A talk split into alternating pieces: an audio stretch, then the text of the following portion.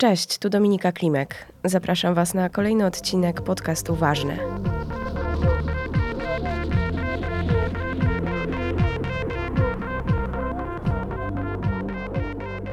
W październiku zeszłego roku na tablicach facebookowych wielu z Was pojawił się pewnie post Anny Krawczak.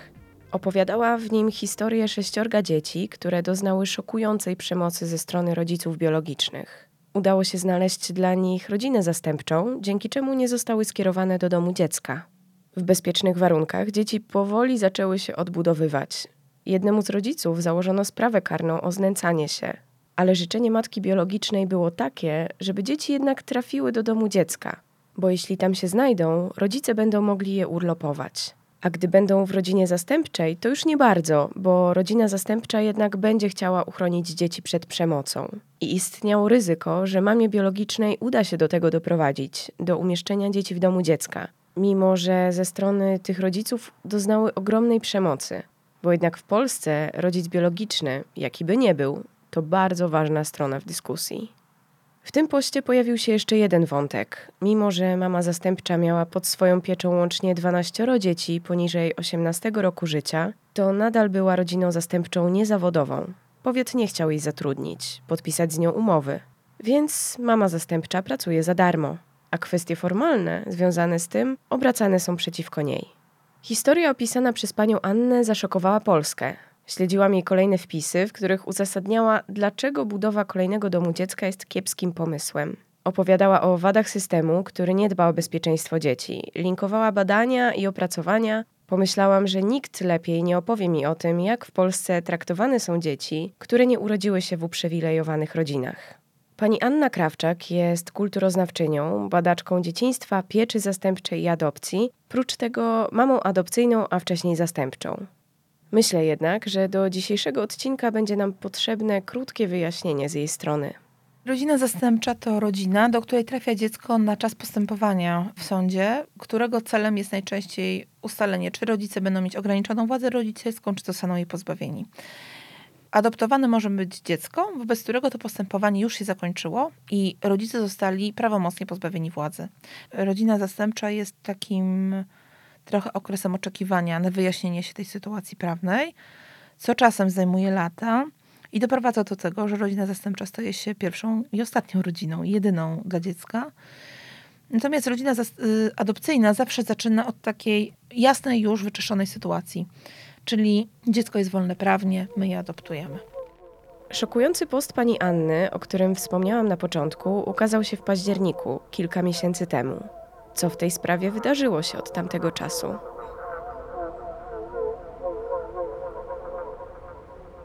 Paradoksalnie jest tak, że wszystkim nam chyba najbardziej zależy na zmianach makro, ale mnie pisząc ten post zależało na zmianie mikro. Ja po prostu chciałam, żeby historia tej konkretnej rodziny i tych konkretnych dzieci zakończyła się happy endem, który rozumiałam jako szereg różnych wydarzeń, które się powinny zadziać, ale pierwszym z nich powinno być podpisanie umowy z matką zastępczą, umowy o zawodowstwo, żeby dać stabilizację dzieciom i też wytrącić z ręki argument, czy to rodzicom biologicznym, czy to organizatorowi rodzinnej pieczy zastępczej, że te dzieci nie mogą się wychowywać u tej matki zastępczej, ponieważ ona jest rodziną niezawodową, a w tej chwili w domu mieszka 12 dzieci, czyli taka ich liczba, którą no, formalnie może zajmować się jedynie rodzina zawodowa. W tej sprawie zainterweniowało bardzo dużo instytucji, polityków, osób prywatnych. Interweniowały zarówno posłanki Lewicy, posłanki Prawa i Sprawiedliwości, Kancelaria Prezydenta. I wszyscy słyszeli to samo od powiatu, że powiat jest bardzo zadowolony ze współpracy z tą matką zastępczą. Są pełni uznania, umowa zaraz będzie podpisana. I wszyscy odkładali słuchawkę w poczuciu, że załatwili tę sprawę. Ale ona do dziś nie została załatwiona, więc ta zmiana, na której mnie bardzo zależało, nie została osiągnięta. E, jeśli idzie o zmiany makro, tak, ja czuję, że coś się zmienia. Myślę, że temat dzieci wychowywanych poza rodzinami pochodzenia, w pieczy zastępczej, czy to rodzinnej, czy instytucjonalnej, zaczyna stawać się tematem godnym zainteresowania, tak bym to ujęła, ponieważ okazuje się, że można o tym temacie mówić nie jako o zjawisku i o liczbach, tylko jako o emocjach i o konkretnych ludziach małych. I wydaje mi się, że to jest język, który jakoś sobie toruje drogę po prostu do chciałam powiedzieć serce, ale to by zabrzmiało strasznie podniośle, po prostu do umysłów. A jednocześnie unikając właśnie chyba takiego bulwarowego sposobu opowiadania o tym bardzo obszernym zagadnieniu, no bo rzeczywiście mam wrażenie, że piecza zastępcza między innymi pojawiała się do tej pory właśnie w kontekście takim mocno bulwarowym, więc część społeczeństwa w ogóle nie wiedziała o co chodzi, bo jedyne co się przybijało to jakieś takie nagłówki, które były mocno krzykliwe. Nie wiem, czy też pani odniosła takie wrażenie, że społeczeństwo bardzo pobieżnie zna temat. Że pobieżnie zna temat, tak, na pewno. Szczególnie, że jakby sama się podpisuję pod tym, bo dopóki nie zaczęłam się parać rodziną pieczą zastępczą, to, to też moja wiedza była niewielka. I faktycznie rodziny zastępcze, w ogóle sama idea, sama koncepcja rodziny pieczy zastępczej jest taka bardzo hybrydowa i bardzo trudna do poukładania sobie w porządnych szufladkach. A jednak jako ludzie mamy taką tendencję zupełnie zrozumiałą, żeby szeregować i klasyfikować różne zjawiska, żeby po prostu wiedzieć, co o nich sądzić. Co jest złe, co jest dobre, co jest czarne, co jest białe.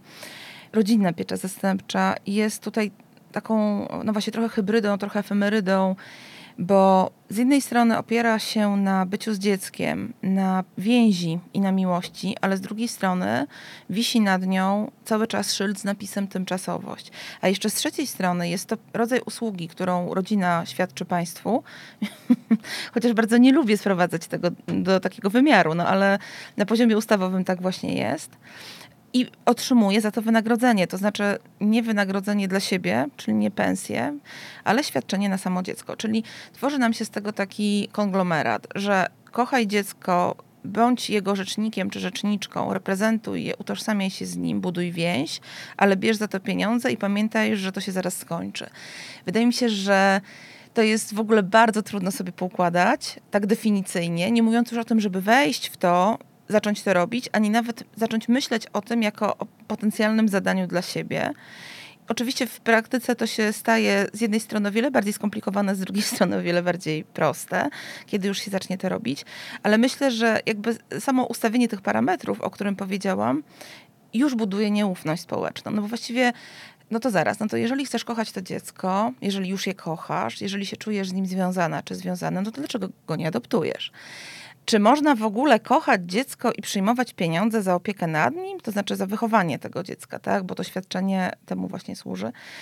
Ale jak to? No, mówisz, że jesteś bezpieczną dorosłą w życiu tego dziecka i kochasz je, no ale spotykasz się cały czas z rodzicami biologicznymi? Przecież wiesz, co oni zrobili temu dziecku. Jak ci to nie zgrzyta w głowie? I tak dalej, i tak dalej. Tego jest bardzo dużo i oczywiście rozumiem te pytania. Ale myślę sobie, że powtarzanie ich, zastanawianie się nad nimi, takie właśnie wspólne, jest bardzo ważne, bo nie wiem, czy przybliży nas do zrozumienia, czym ta rodzinna piecza zastępcza jest, ale myślę, że może przybliży nas na przykład do oswojenia tego tematu w sobie. I no ja nie ukrywam, że mi zawsze zależy, kiedy mówię o rodzinnej pieczy, też na tym, żeby pokazywać ludziom, że to może być propozycja dla nich, bo dzieci jest dużo. I one naprawdę czekają na domy. One nie powinny być umieszczane w placówkach, w instytucjach, w domach dziecka. A jeśli chodzi o tę bulwarowość, nie wiem, to znaczy doskonale wiem, o co pani chodzi i o co mnie pani pyta, ale po prostu nie umiem odpowiedzieć na to pytanie też dlatego, bo kiedy jechałam tutaj do pani, cały czas w głowie wyświetlały mi się kolejne cytaty z dokumentu, nad którym właśnie siedziałam wczoraj. To jest taka lustracja postępowań sądowych w sprawach rodzinnych z jednego polskiego miasta, gdzie są po prostu analizy i cytaty z konkretnych spraw toczących się właśnie o ograniczenie lub pozbawienie władzy rodzicielskiej. I powiem szczerze, że ten dokument ma 23 strony. Nie umiem się cały czas uwolnić od myśli o nim, języku, który jest używany w stosunku do dzieci, o tym, w jaki sposób właśnie systematyzujemy sobie krzywdę dziecięcą, jak mówimy o dzieciach, jak mówimy o rodzinach, jak wartościujemy też pokrewieństwo biologiczne ponad każdym innym rodzajem relacji, to zupełnie nie jest bulwarowe. Pisanie o małoletniej ze śladami po ukąszeniach pluskiew nie jest bulwarowe. To jest chłodny język urzędniczy. Pisanie o 15 dziecku w rodzinie, które się urodziło, to są y, konkretne sprawy, które mam teraz przed oczami i które się znalazły w tym sprawozdaniu. 15 dziecku z kolei, które się urodziło w rodzinie i żadnego z tych dzieci już nie ma w tej rodzinie. Wszystkie są w domu dziecka i decyzja sądu, żeby jednak to 15 dziecko zostawić przy rodzicach i przydzielić rodzinie kuratora. Ja nie wiem, czy to jest bulwarowe. Ja mam wrażenie, że to jest tak właśnie wyprane z emocji, tak bezwzględne, tak bliskie traktowaniu dzieci jako zasobów, jako pewnej cudzej własności, która jest trochę własnością prywatną, czyli rodziców, ale trochę jest własnością państwową, którą państwo na takiej zasadzie fukotowskiej może zarządzić, wcześniej rozproszyć, skoszarować, orzec, co należy zrobić. Jak bardzo mało jest tam człowieka, jak bardzo mało jest tam w ogóle takiego myślenia o tym, że decydujemy o życiu konkretnej osoby, o jej przyszłości. Kiedy czyta się te akta tak z roku na rok, widać dzieci, które są bardzo małe i w rodzinie jest problem, i ten problem jest nazwany alkoholizm, uzależnienie od narkotyków, poważne zaniedbania. I to dziecko zostaje. I później mamy kolejne akta, kiedy ono jest już trochę starsze, że przedszkole się skarży, dziecko jest ubierane nieadekwatnie do pory roku, jest głodne, potem dołącza szkoła, że dziecko przychodzi w dziurawym obuwiu, że ma na ciele ślady przemocy zaczyna wykazywać też problemy wychowawcze po prostu z zachowaniem w szkole. To dziecko ma 10 lat, jest kolejna sprawa, dostaje kuratora, dlatego że pojawiają się pierwsze kradzieże, a na samym końcu tej ścieżki ląduje w młodzieżowym ośrodku wychowawczym, już za nakazem sądowym.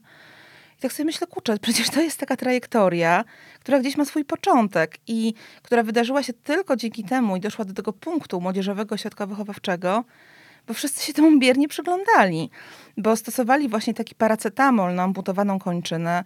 Udawali, że rodzice, którzy od samego początku nie mieli żadnych zasobów, nie wykazywali troski wobec tego dziecka, nie przejmowali się, nie chodzili z nim na kontrolę do przychodni, nie wykonywali zaleceń medycznych, ani przedszkolnych, ani szkolnych cały czas po prostu przerzucaliśmy tego gorącego ziemniaka, to biedne dziecko, w nadziei, że co? Że za pięć lat będzie lepiej, będzie inaczej. No i doholowaliśmy to dziecko do momentu, w którym ono jest po prostu w ośrodku resocjalizacyjnym. Kto się spodziewał innego scenariusza? I ja nie wiem, czy to, co mówię, jest bulwarowe. Może to jest naturalistyczne, ale to dokładnie tak wygląda i to nie jest jakaś jednostkowa sprawa. Tych spraw są tysiące rocznie. To są tysiące dzieci, które mają bardzo podobne biografie, ufundowane ja właśnie nawet nie wiem, czy na obojętności, no bo trudno powiedzieć, że to jest obojętność, jednak te sprawy się odbywają. Kuratorzy są wysyłani, ośrodki pomocy społecznej piszą swoje raporty. To jest chyba jakieś takie głębokie założenie, że dzieci to ktoś, kim nie do końca warto się przejmować. I to jest też zgoda w sobie na to, że pewne dzieci należą do odrębnej kategorii, nie do kategorii naszych dzieci, tylko tamtych dzieci. No i one są w jakimś sensie skazane na nie wiem, deprawację, demoralizację, wykolejenie, pauperyzację, niski kapitał kulturowy, społeczny, ekonomiczny, bo urodziły się w takiej rodzinie i nic z tym nie można zrobić. Oczywiście, że z tym można bardzo wiele zrobić, ale bez woli zajęcia się tym i ujrzenia w tym dziecku człowieka, nic się nie da zrobić. To było bardzo poruszające właśnie, jak yy, powiedziała pani chyba w jednym z wywiadów, że właśnie jest taki silny podział na dzieci, które można w pewien sposób kierować do niedziałającego systemu, i są dzieci, którym absolutnie czegoś takiego nikt by nigdy nie zrobił, i że ten podział istnieje. To jest bardzo, no, mnie to po prostu bardzo poruszyło. Tak, ja ten podział widzę, bo inaczej nie umiem sobie wytłumaczyć tego, dlaczego ludzie, którzy pracują w systemie, mówię tutaj właśnie o organizatorach rodzinnej pieczy zastępczej, koordynatorach, kuratorach, asystentach rodziny. Jeśli chodzi o dzieci prywatne, czyli te, które z nimi mieszkają.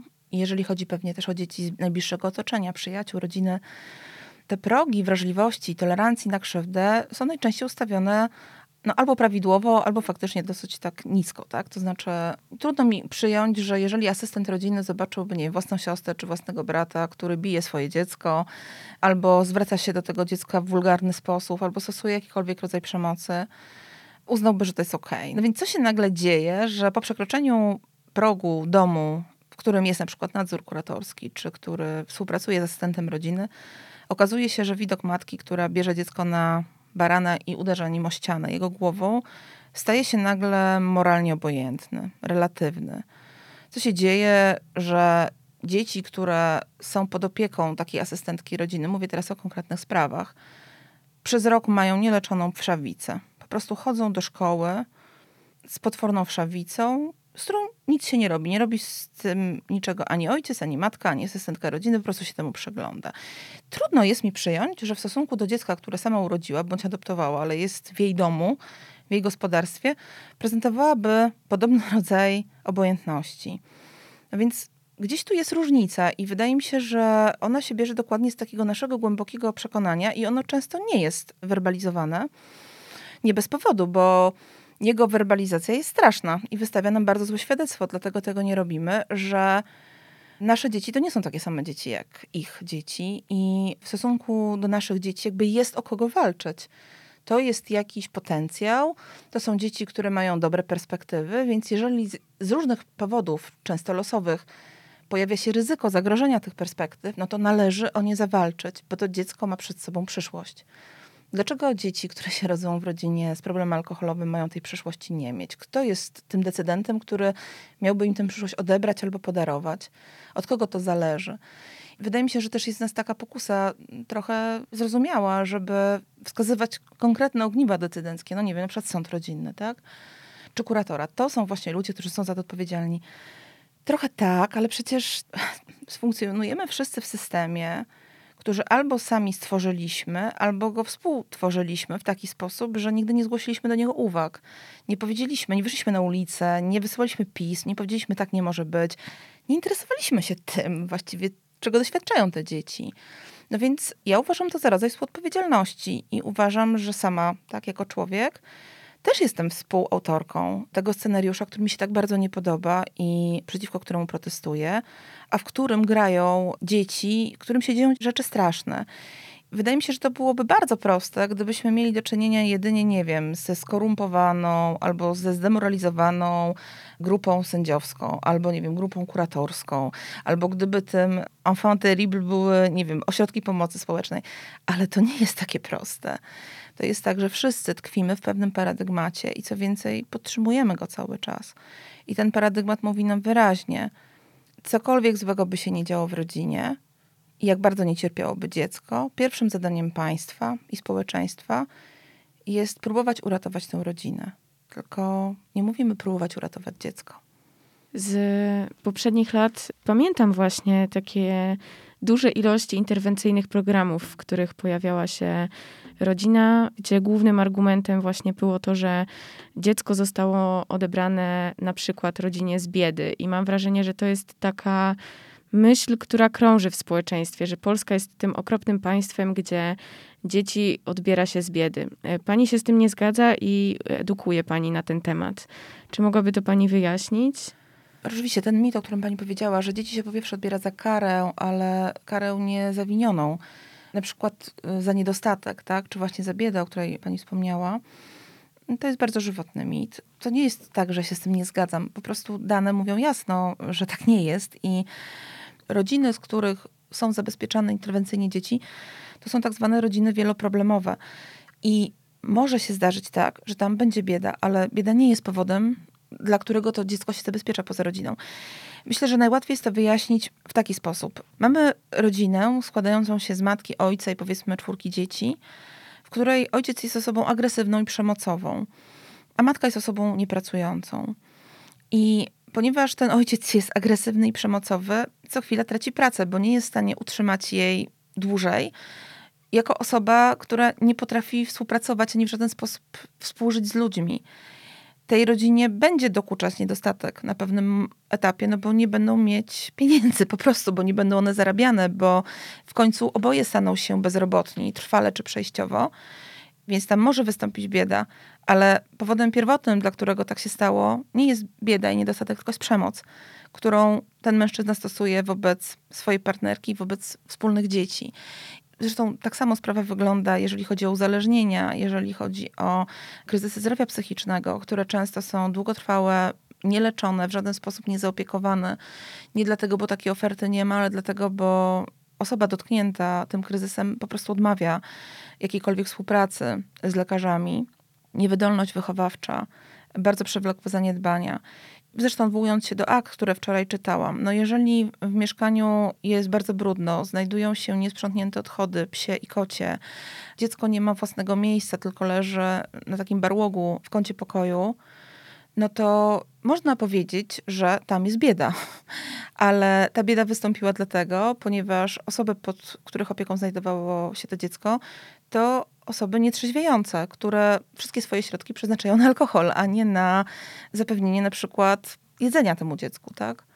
Nie mówiąc już o zaspokojeniu jego emocjonalnych potrzeb, bo to też jest swoją drogą straszne, że odpowiadając na to pytanie, no muszę sięgać po takie konkrety brutalne, a przecież to wszystko nie miałoby większego znaczenia, gdyby dzieci były kochane, czyli byłyby zaspokajane ich emocjonalne potrzeby, byłyby szanowane, słuchane, rozumiane, podążano by za dzieckiem, które na przykład płacze i tulono je i karmiono, a nie porzucano, żeby się wypłakało i tak dalej, i tak dalej.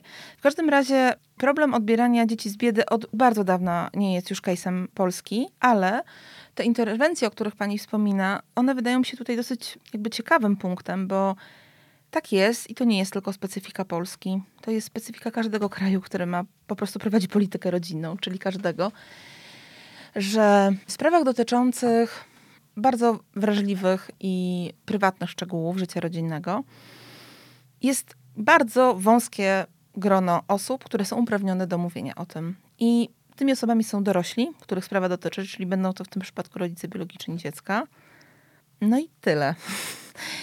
Pracownik społeczny, na przykład asystent rodziny, który był obecny podczas interwencyjnego zabierania dziecka z rodziny, albo policjant, albo kurator, albo rodzina zastępcza, albo, albo lekarz, który przyjechał na miejsce po to, żeby zbadać dziecko.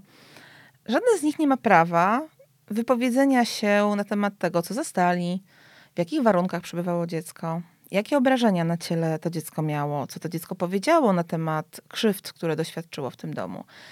Obowiązuje nas tajemnica służbowa.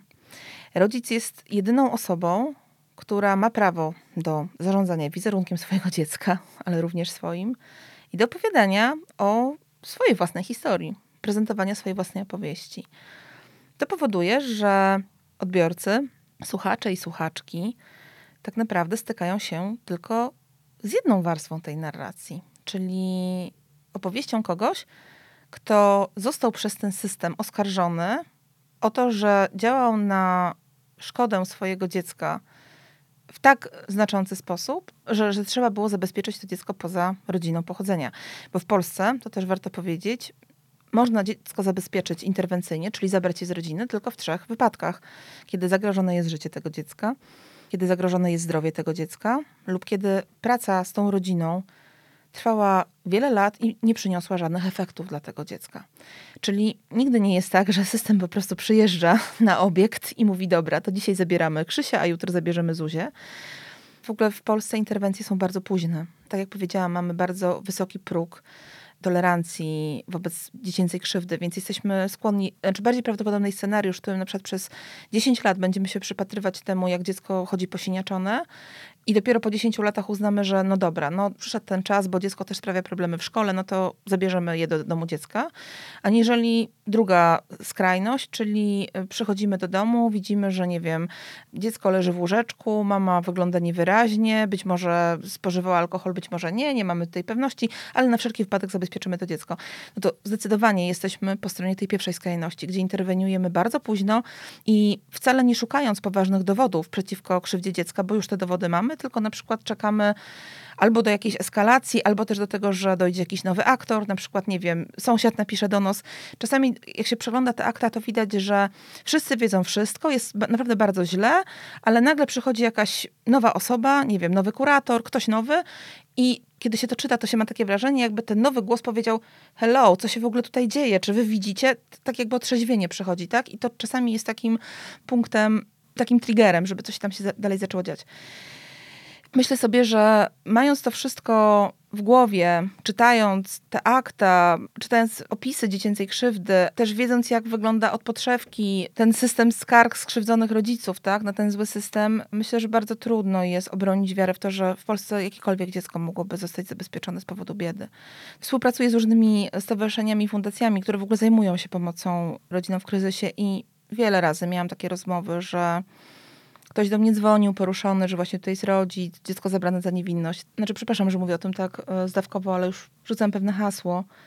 Bo w żadnym punkcie nie wątpię w to, że ci rodzice czują się bardzo rozżaleni, dotknięci i skrzywdzeni i niesprawiedliwie potraktowani. Tak jest. ale ja stoję po stronie dzieci, więc jakby tej perspektywy będę bronić i o niej będę mówić.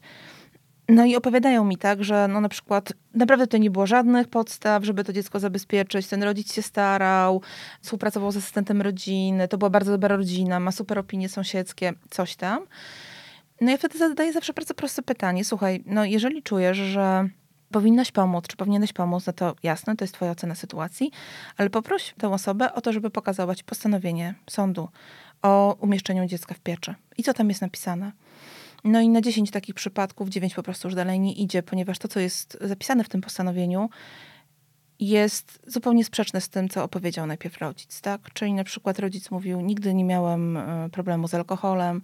Z postanowienia wynika jasno, że jest to osoba, która wielokrotnie zrywała terapie przeciwuzależnieniowe i jest osobą aktywnie pijącą na przykład. No ale to są rzeczy, których się nie dowiemy e, z programów interwencyjnych, bo o tym się nie mówi, znaczy o tym jakby nie ma komu o tym opowiedzieć, tak? Co się dzieje tak naprawdę w tych zamkniętych teczkach i co tam zostało opisane, jakie dowody zostały zgromadzone. W Pani publikacjach i wywiadach często mówi Pani o tym, jak rzadko jednak udaje się y, z sukcesem połączyć dzieci z rodzicami biologicznymi tak, żeby tej przemocy i zaniedbań nie było. Dowiadujemy się, że to są naprawdę bardzo rzadkie przypadki, a szans daje się rodzicom nieskończenie wiele. Dlaczego tak naciska się na to, żeby te dzieci umieścić w rodzinie biologicznej? Czemu ta rodzina biologiczna jest tu taka ważna, nawet jeśli nie jest bezpieczna?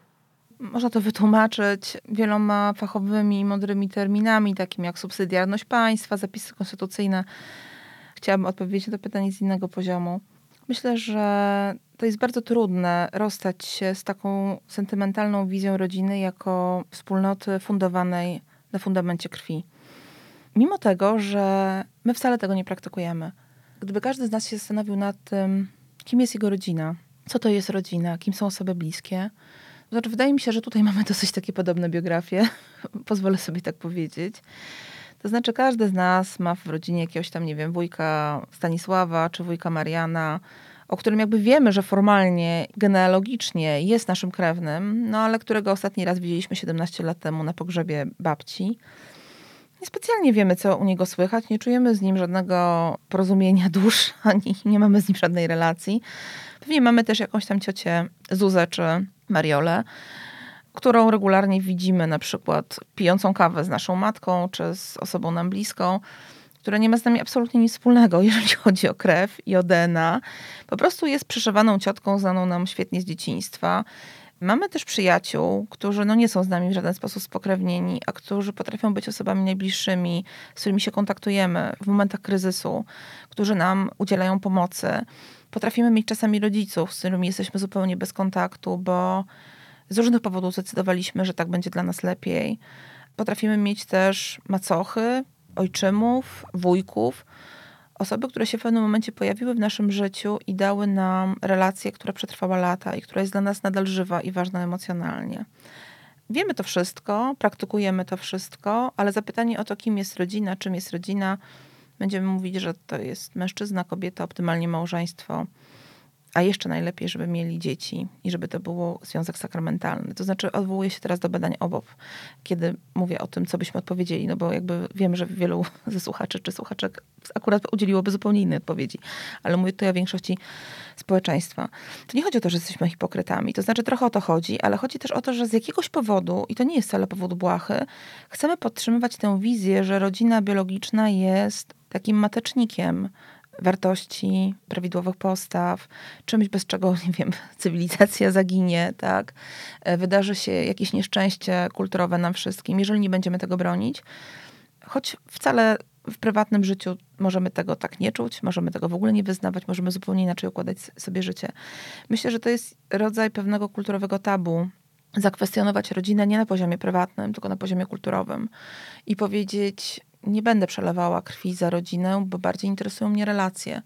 Na przykład, jeżeli bezpieczny dorosły i dziecko mają relację ufundowaną na więzi, no to niespecjalnie mnie interesuje, czy między nimi jest pokrewieństwo, czy to jest rodzina zastępcza, czy to jest rodzina adopcyjna, czy to jest babcia opiekująca się wnukiem. W zasadzie kogo to obchodzi.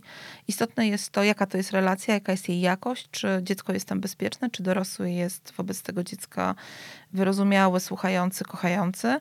No i tyle. I Wydaje się, że z jednej strony każdy z nas by się z tym zgodził, że właściwie tak, do tego to się sprowadza, że jeżeli jest bezpieczna miłość, to jest ok. No ale kiedy zaczynamy przechodzić już na poziom formułowania definicji i przepisów, to zaczynają się problemy. I wtedy się nagle okazuje, że tak, nie umiemy zrezygnować z tego, żeby pierwszym celem, i tak jest w polskiej ustawie, postępowania już po zabezpieczeniu dziecka poza rodziną, był powrót do tej rodziny. I robimy to jednocześnie funkcjonując w świecie, gdzie kobieta, która doznała krzywdy seksualnej od sprawcy, nikomu, naprawdę nikomu nie wpada na myśl, że pierwszą rzeczą, którą powinniśmy zrobić, byłoby doprowadzenie do pojednania pomiędzy ofiarą i gwałcicielem. W przypadku dzieci postulujemy to zupełnie jawnie w ustawie. I dla mnie to jest fenomen, że jesteśmy w stanie z jednej strony mówić, wierzyć i myśleć, że zmuszenie ofiary do pojednania ze sprawcą, do wspólnego zamieszkania jest po prostu czymś okrutnym, nie do pomyślenia, rozsadzający mózg. No ale kiedy podstawimy pod ofiarę dziecko, a pod sprawcę dorosłego sprawcę, który jest połączony z tym dzieckiem więzami krwi, nagle te elementy układanki się układają. I okazuje się, że tak, możemy tak robić, a nawet powinniśmy. Przyznam, że w tym podcaście wielokrotnie rozmawiałam o dawaniu szans dorosłym o tym, że nie powinno się skreślać człowieka, że powinno mu dawać się szansę za szansą i wspierać w tych szansach, ale rzeczywiście nie pojawiła się w tym podcaście, w tych rozmowach perspektywa dzieci. W ogóle chyba jest jej niewiele.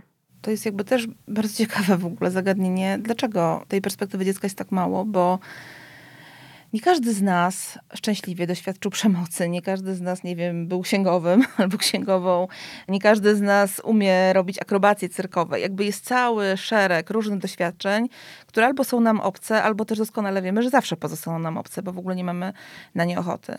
Ale każdy z nas kiedyś był dzieckiem. To jest doświadczenie powszechne. Doświadczenie dzieciństwa jest doświadczeniem, które łączy nas wszystkich. Każdy z nas kiedyś był mały. Doświadczył tego stanu, kiedy już się wie, ma się pewne oczekiwania, ma się pewne wyobrażenia, wie, co by się chciało i nic nie można z tym zrobić, bo nasza autonomia jest ograniczona, bo to świat dorosły decyduje. Na przykład pamiętam taki moment, w którym sobie uświadomiłam jako dorosła osoba, że wow, dorosłość znaczy też to, że mogę sobie kupić w sklepie pudełko czekoladek i zjeść je sama i nikt mi nie powie, nie wolno ci jeść słodyczy. To znaczy nagle znika nam ten cenzor, który nam mówi, co nam wolno, czego nam nie wolno. Że stajemy się wewnątrz sterowni, czy przynajmniej dostajemy szansę na to, żeby być wewnątrz sterownymi. Ale wiemy, czym jest ta bezradność, wiemy, czym jest to, jak niewiele od nas zależy, jak bardzo byśmy chcieli, jak bardzo nic z tego nie wynika. I potem, kiedy stajemy się dorosłymi osobami, które mają wpływ na rzeczywistość, bo nie trzeba być kuratorem, żeby mieć wpływ na obszar, o którym rozmawiamy, bo każdy z nas jest obywatelem i obywatelką, może występować o informację publiczną, może pytać się władz swojego powiatu czy swojego miasta, dlaczego budujecie nowy dom dziecka, dlaczego nie inwestujecie w rodzinę pieczę zastępczą, ile nowych rodzin zawodowych utworzyliście, jaka jest oferta i tak dalej, i tak. Jak wiele z nas w momencie, kiedy się stykamy z realną, rzeczywistą krzywdą dziecka, namacalnego, konkretnego, utożsamia się z jego rodzicem, a nie z sobą samym, kiedy był tak bezradny, jak to dziecko, o którym rozmawiamy. To jest dla mnie fenomen, że tak łatwo jest nam wchodzić w perspektywę rodziców. Dobra, krzywdził, no trudno, no zdarzyło się. No zapił, no zdarzyło się. No tłukł tym dzieckiem o ścianę, no bardzo źle, ale jeśli wyślemy go na uniwersytet dla rodziców, to na pewno się poprawi no, od 8 lat nie podjęła leczenia, mimo tego, że ma psychozę paranoidalną wymagającą leczenia. No szkoda. No to może zmusimy ją do leczenia, a przez ten rok dziecko powisi sobie w domu dziecka, to w zasadzie co to jest rok dla życia dziecka? Może matka wróci, może jej się poprawi, niech dziecko poczeka. No tak, faktycznie sprzedawał swoje dziecko za narkotyki rozmaitym mężczyznom, którzy przychodzili do jego żony. No ale sam ma ograniczoną sprawność intelektualną, więc chyba nie możemy go zbyt mocno oceniać. To, o czym ja mówię, to nie są jakieś ekstrema. To jest norma cały czas daje się szansę. Żyjemy w paradygmacie niekończących się szans. To, o czym mówiłam na początku naszej rozmowy. 15 dziecko się rodzi, 14 jest w pieczy. Żadne dziecko nie pozostało z rodzicami. Bo żadne nie miało zapewnionego podstawowego bezpieczeństwa. Te dzieci były bite, były krzywdzone, były głodzone. Co się dzieje, kiedy się rodzi 15? Niemowlę, które znalazłoby spokojnie dom. W tej chwili na, w Polsce na dziecko do adopcji czeka się 3-4 lata. To dziecko zostaje z rodziną, bo rodzina dostaje 15 szansę kurator, który pracuje z rodziną przez 10, 12, 17 lat, rodzą się kolejne dzieci, nic w tej rodzinie się nie zmienia, ale jaka jest konkluzja? Nadzór kuratorski sprawowany jest bez zarzutu. My się na to zgadzamy, mamy, po prostu zgadzamy się na to, żeby dzieci traktować jako istoty, właściwie nawet chciałam powiedzieć ludzi, ale nie wiem, czy to jest adekwatne innej kategorii, bo nasze uczucia, nasza empatia jest przy tych, którzy są tacy jak my, są dorośli. Bo stanięcie po stronie dziecka bardzo często oznaczałoby dla nas konieczność zejścia w sobie do tego, kim byliśmy wiele lat temu, kiedy właśnie byliśmy bezradni, kiedy nie mogliśmy nic z tym zrobić, kiedy świat nas przytłaczał, kiedy bardzo potrzebowaliśmy kogoś, bezpiecznego dorosłego, kto by za nami stanął, kto by się za nami ujął. I często nie mieliśmy tej osoby, więc poradziliśmy sobie sami. I teraz chcemy fundować to samo kolejnym dzieciom. W nadziei, że, czy w zasadzie w przekonaniu, że skoro my daliśmy radę, to kolejni ludzie, którym poddamy tej samej krzywdzie, też muszą sobie poradzić, bo takie po prostu jest życie. W ostatnim czasie właśnie słuchałam trochę opowieści, no teraz już dorosłych dzieci. Rozmawiałam z nimi o ucieczkach z domu. Wyniosłam z tego taki wniosek, że tym opowieściom dzieci się nie ufa do końca. W jednej też z rozmów przeczytałam pani takie zdanie, które mi utkwiło w pamięci, że opowieść dziecka no nie do końca będzie taka jak opowieść rodzica, w sensie w tych trudnych sytuacjach. I zastanawiam się, czy y, współcześni dorośli, ci, którzy nas otaczają, są w ogóle w stanie uwierzyć takiej opowieści dziecka. No, dziecko obecnie nie jest traktowane poważnie po prostu. I nawet jeśli ta opowieść będzie inna, to może się okazać, że nie zostanie w ogóle usłyszana często dzieci nie są w stanie przynieść ze sobą opowieści ustrukturyzowanej, czy w ogóle takiej, którą my byśmy uznali za opowieść jako dorośli. Dzieci często opowiadają w inny sposób, tylko zależy to od oka i od dostrojenia też osoby, która przy tym jest, osoby dorosłej, ile usłyszy i ile zrozumie. Opowiadają bardzo często reakcjami ciała, pamięcią ciała. Nie mówię już o takich rzeczach oczywistych jak obrażeniami e, na tym ciele opowiadają dysocjacjami, opowiadają zawieszeniami, przerażeniem pod wpływem jakiegoś bodźca, który wydaje się zupełnie neutralny, tak? To znaczy nie powinien się kojarzyć z niczym negatywnym. To jest bardzo takie ulotne, bo są ludzie, którzy się nad tym zatrzymają, pochylą i ich to zastanowi. I są ludzie, którzy po prostu tego nie zrobią i ta opowieść pozostanie niewysłuchana, ale ona cały czas tam będzie. Czy uważamy dziś za niewiarygodne? Tak, na pewno, chociaż z drugiej strony też posługujemy się odwrotnością taką kulturową, czyli kliszą, że dziecko i wariat zawsze prawdę ci powiedzą, czy dziecko i głupiec zawsze prawdę ci powiedzą. Taka mądrość ludowa. Więc jakby z jednej strony godzimy się na to, że dzieci, ponieważ jeszcze nie są socjalizowane w pełni, nie funkcjonują w tych pancerzach dobrych manier, konwencji, mają w sobie większą skłonność do wydania takiej prawdziwej diagnozy o świecie, zgodnej z tym, co czują, co się faktycznie wydarzyło.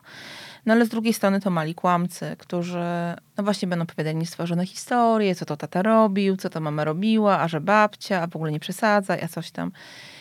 Myślę też, że problemowo zaczyna się robić wtedy, kiedy w tej opowieści dziecka znajdują się naprawdę rzeczy, chciałam powiedzieć przerażające, ale nie powiem tego. Nie, nie przerażające, po prostu złe rzeczy, bo nie trzeba dziecka posiniaczyć, żeby istniała podstawa do tego, żeby je zabezpieczyć poza rodziną. Bo trochę się złapałam na tym, że cały czas mówię tutaj o rzeczach bardzo mocnych. I oczywiście one są. Ale prawda jest też taka, że chciałabym żyć w kraju, w którym no nie czeka się 10 lat, tylko czeka się rok maksymalnie, czy pół roku obserwacji rodziny, gdzie lepiej jest zabezpieczyć dziecko poza rodziną znikłymi podstawami i to dziecko po prostu wtedy powraca do swojej rodziny, czy na bardzo wczesnym etapie kryzysu w rodzinie, gdzie rodzina otrzymuje pomoc i wtedy wszystko nam się pięknie skleja i dziecko do rodziny wraca, niż interweniować w rodzinę właśnie po kilku latach, kiedy po prostu nie ma już czego zbierać, bo też dziecko na przykład jest uszkodzone neurologicznie. To są zresztą dwa ostatnie wypadki, nad którymi w tym miesiącu pracowałam, tak bym to ujęła gdzie dzieci zostały oczywiście zabezpieczone z rodziny, tylko jedno zostało i drugie zresztą też zabezpieczone wtedy, kiedy były po prostu tak skatowane, że mają w tej chwili uszkodzenia mózgu, że do końca życia nie będą, nie odzyskają sprawności. Są niemowlętami, jedno i drugie. To nie są spokrewnione ze sobą dzieci, ale z tego samego miasta. I to też jest opowieść. I nikt mi nie powie, że opowieść tych dzieci utworzyła się w momencie, kiedy przyjechała policja i okazało się, że mamy zakrwawione dzieci. Dobrze, już nie powiem tego bardziej obrazowo, tak? Do których trzeba natychmiast wzywać pogotowie. To jest opowieść, która trwała, to były płacze, to były krzyki, to była rodzina jedna i druga, która miała już nadzór kuratorski, która miała asystenta rodziny, no ale wszyscy czekaliśmy. To też są opowieści, które istnieją, ale które są niewysłuchane i które też nam cały czas coś mówią. Mówią nam o dzieciach, mówią nam o tym, czego one doświadczają albo czego będą doświadczać, bo jeżeli ta rodzina od kilku lat funkcjonuje tak, no to każdy, kto myśli, że się urodzi nowe dziecko i nagle wszystko się naprawi, jest po prostu naiwny albo jest bezduszny. Ja uważam, że raczej to drugie. Więc myślę sobie, że warto mieć otwarte ucho wobec dziecięcych opowieści, ale też oko, bo wiele rzeczy czasami da się zobaczyć, a nie da się ich usłyszeć. Jakby wyglądał ten system opieki nad dziećmi, gdyby mogła Pani o nim zdecydować?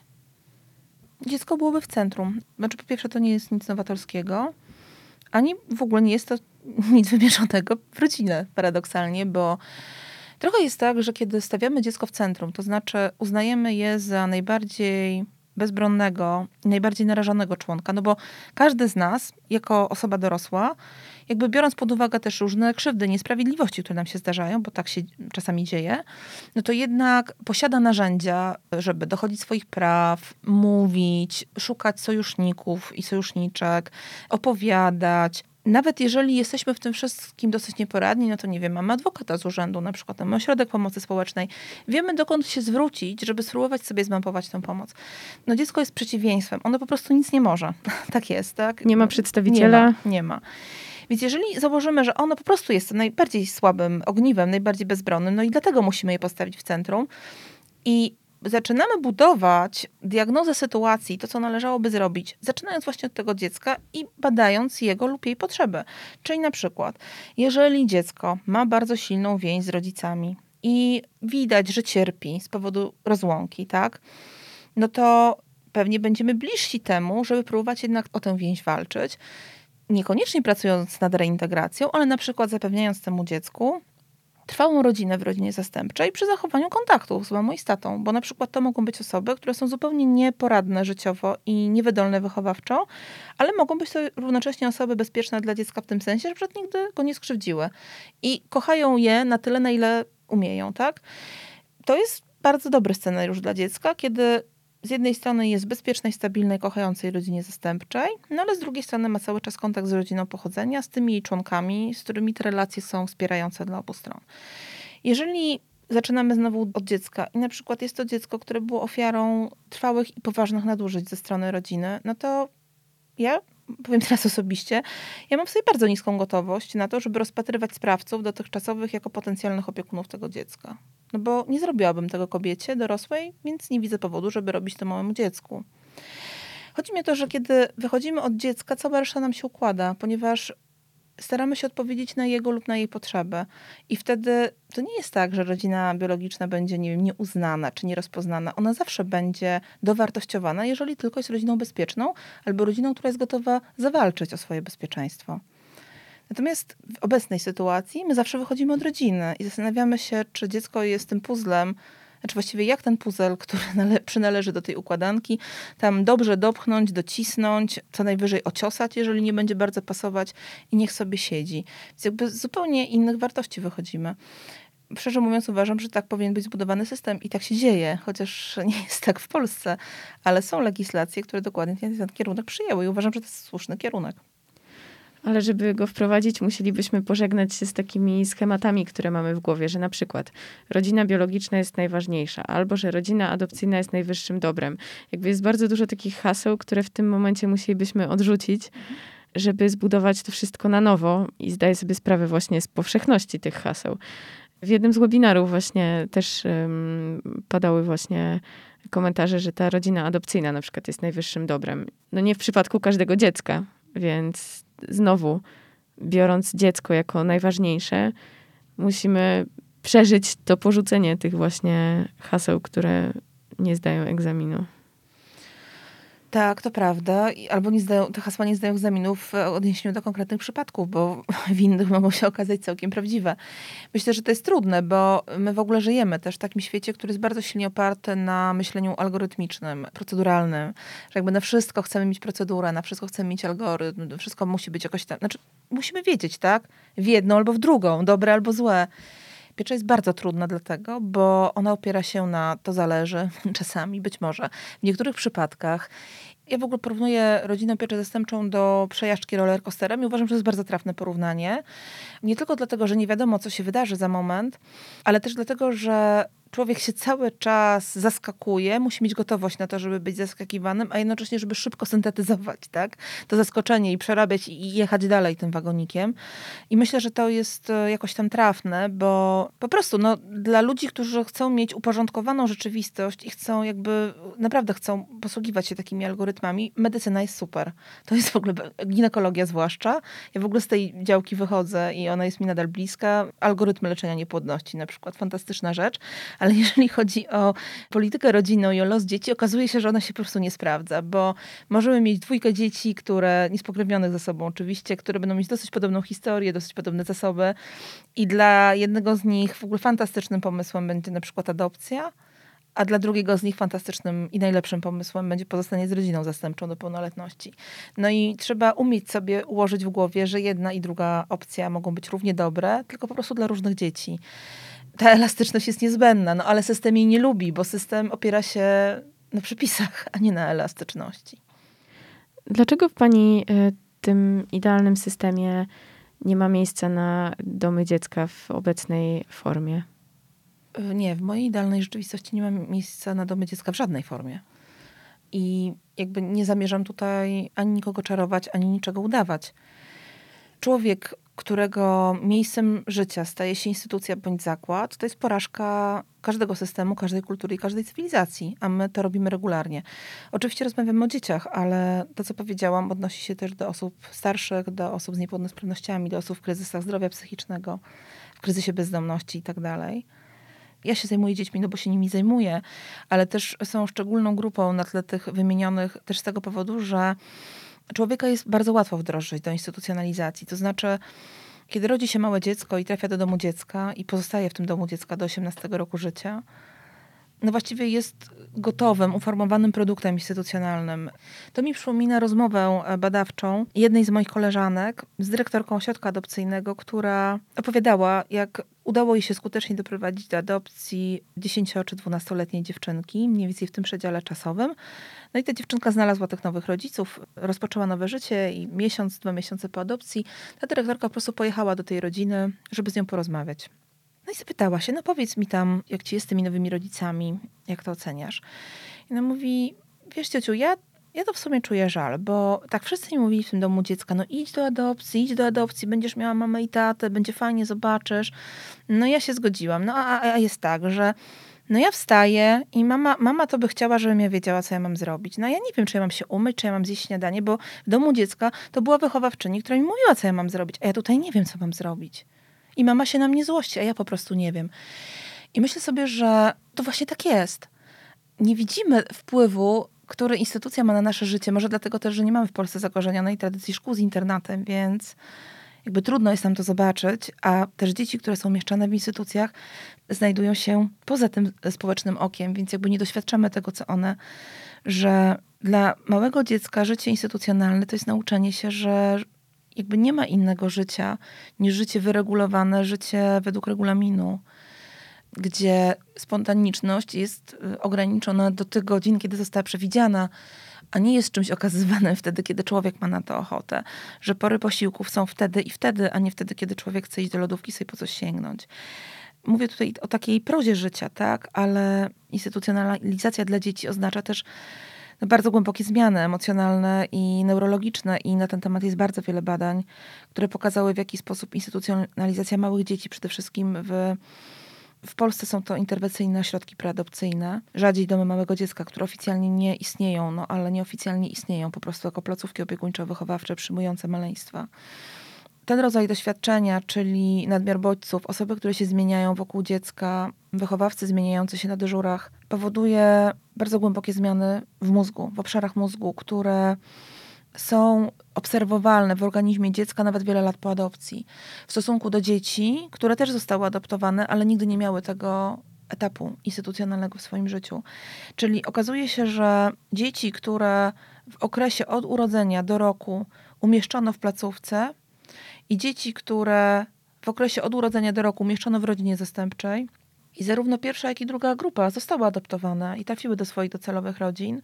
Te dzieci nadal się różniły w rozwoju i na przykład w poziomie kortyzolu we krwi na niekorzyść tej grupy instytucjonalizowanej, tak? Poczucie porzucenia, poczucie niestałości, braku stabilizacji, nadmiaru bodźców i niestałości tych bodźców, bo kiedy zmieniają się wychowawcy, przychodzą pielęgniarki, jeszcze nie daj Bóg, konkurujący wolontariusze, to dziecko tak naprawdę wsiada właśnie na taką karuzelę, która się bardzo szybko obraca, a ono jest bardzo małe, bo jest noworodkiem czy niemowlęciem i nie ma szansy się nawet zorientować, kto tym razem je nosi, tuli, przewija, kto je odkłada, kto je myje nam się wydaje, że to są takie rzeczy, które, no dobra, no ale są ładne tapety, jakoś to będzie. Okazuje się, że te kwestie mają bardzo głęboki wpływ na to, w jaki sposób będą się kształtowały poszczególne obszary w mózgu. Co więcej, te zmiany są bardzo trudno ustępowalne i nie u wszystkich dzieci tak się dzieje, nie u wszystkich ustąpią.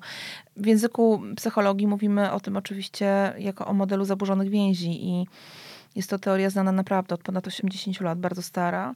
Co w ogóle nam nie przeszkadza w budowie kolejnych domów małego dziecka. Teraz ma powstać interwencyjny nowy ośrodek preadopcyjny w Tychach, mimo tego, że władze są doskonale zaznajomione z badaniami, o których powiedziałam. Ta decyzja została podtrzymana i ten ośrodek preadopcyjny jednak powstanie.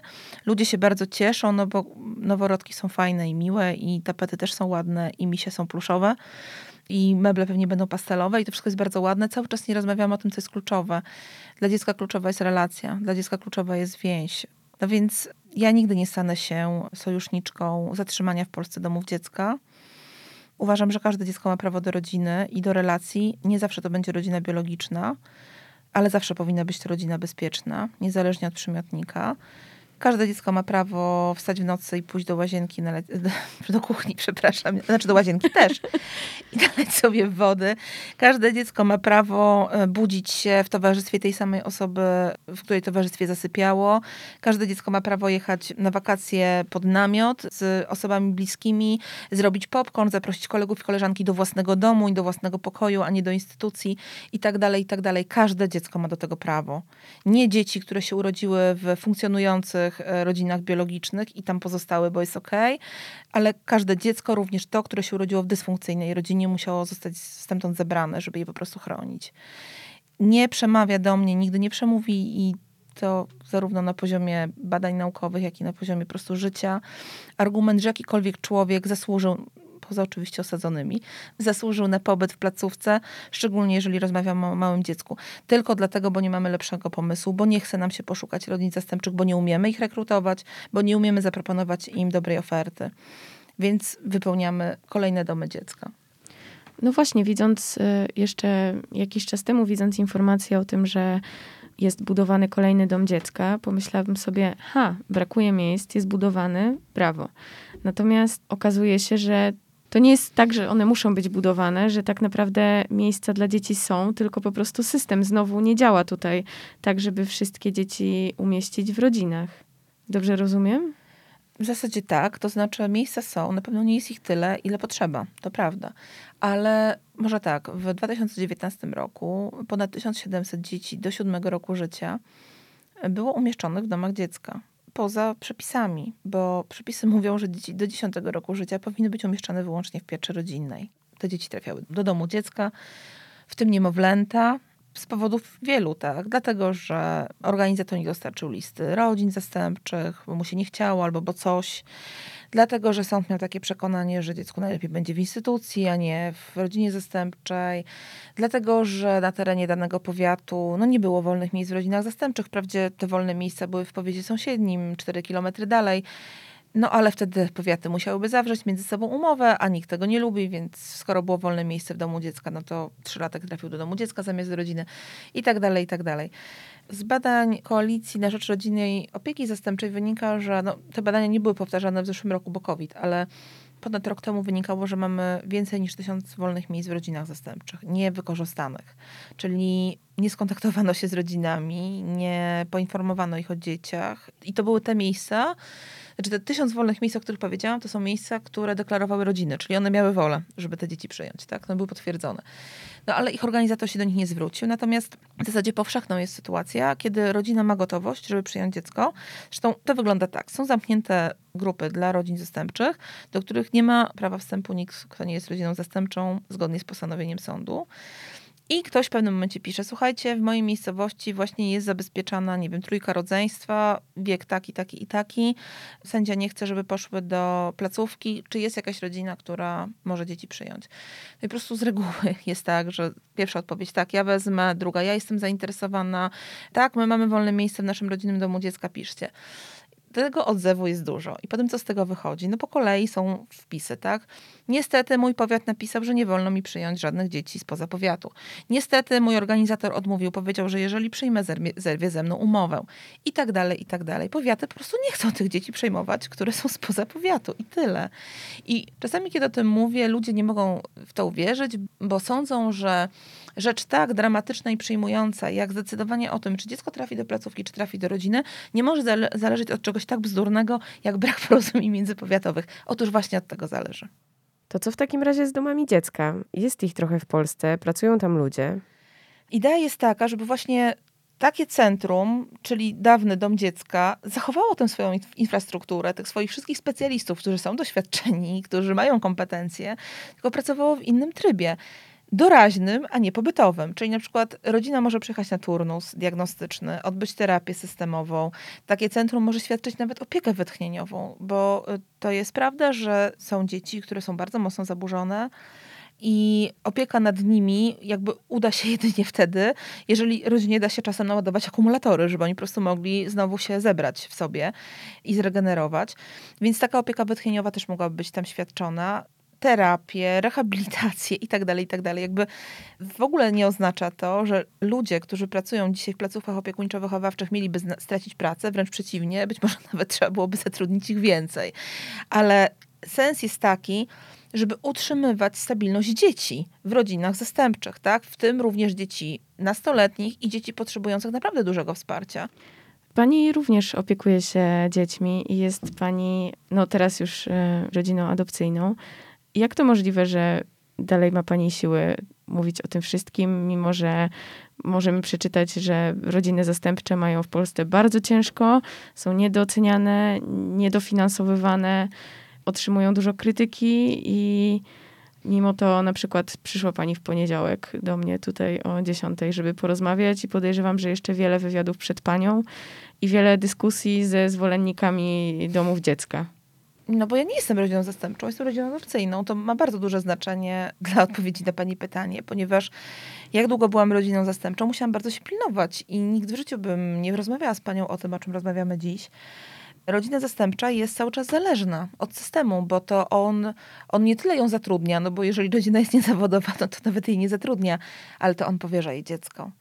I w związku z tym staje się jakby najważniejszym kredytodawcą, tak? To znaczy absolutna większość znanych mi rodzin zastępczych, która nie sprzeciwia się jawnemu łamaniu prawa, a na pewno kręgosłupa, krzywdzeniu dzieci, robi tak nie dlatego, bo jest tchórzliwa, bo jest obojętna na krzywdę dzieci, tylko po prostu dlatego, bo się potwornie boją i poniekąd ma to podstawy, że jeżeli zaczną robić hałas, no to po prostu mogą zapłacić za to utratą dzieci. Na przykład przeniesieniem ich do innej rodziny zastępczej. Więc mnie te lęki nie są obce i też przez to przeszłam. Bardzo długo walczyłam o to, żeby być właśnie rodziną zastępczą yy, długoterminową. Wydawało mi się, że to będzie najlepsze dla moich dzieci. Pewnie miałam w tym rację, ale z drugiej strony nie uświadamiałam sobie tego, że gdybym pozostała jednak, gdyby mi się to udało wywalczyć, Gdybym została rodziną zastępczą długoterminową, no to nie mogłabym mówić szczerze, jak ten system wygląda od środka, bo cały czas moje dzieci i ja bylibyśmy w, w relacji zależności. Teraz tej relacji nie ma. Mogę mówić, co chcę. Jesteśmy rodziną znaturalizowaną, więc jakby podlegamy prawu dokładnie tak samo jak każdy inny obywatel. Co oznacza, że kontrola w moim domu może się po prostu pojawić wtedy, jeżeli ktoś wezwie policję. No ale jakby żaden urzędnik nie przyjdzie na mocy tego, że jest urzędnikiem i nie powie, że skontroluje mi dzisiaj lodówkę. No już powiedzieć, że ta sytuacja ma swoje zalety. I znaczy jedną z tych zalet jest to, że daje właśnie bardzo dużo siły, bo ja nie muszę już walczyć o swoje dzieci. Ja już o moje dzieci zawalczyłam i one są bezpieczne. Teraz wobec tego mam przestrzeń, żeby walczyć o dzieci innych i żeby dawać też głos, bo to wszystko, co mówiłam tutaj, no jakby nie mówiłam tylko ja, ale starałam się mówić głosem konkretnych rodzin, konkretnych dzieci, które doświadczały konkretnych sytuacji i które no, w jakimś sensie opowiedziały się, czy to właśnie w aktach, czy to w prasie, czy gdzieś. Często też opowiedziały się mnie, albo narysowały się mnie, jak w przypadku dzieci, bo mam też, e, zbieram sobie też takie archiwum dziecięcych artefaktów. Więc uważam, że moim zobowiązaniem jest nieść ten głos dalej, bo nie należy do mnie, ale ja go mogę wyrażać, e, skoro mam taką okazję, więc to robię.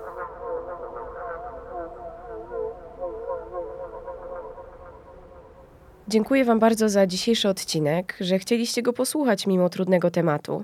Polecam Wam obserwować na Facebooku panią Annę Krawczak, bo publikuje naprawdę wartościowe treści. Dowiecie się z nich wiele, jeśli chodzi o pieczę zastępczą. Są tematy, które w naszej rozmowie się nie znalazły. Na przykład, gdy nie będzie domów dziecka, co z nastolatkami, którym trudno znaleźć rodzinę adopcyjną. Być może uda nam się jeszcze opowiedzieć o tym w podcaście ważne. Jeśli lubicie słuchać moich odcinków, uważacie je za wartościowe, to wesprzyjcie mnie w serwisie Patronite. Mam tam konto. Będę Wam bardzo wdzięczna za każdą wpłatę. A gdybyście chcieli do mnie napisać, to znajdziecie mnie m.in. na Instagramie i na Facebooku. Tam podcast ma swój profil. Dziękuję Wam raz jeszcze. Trzymajcie się i do usłyszenia.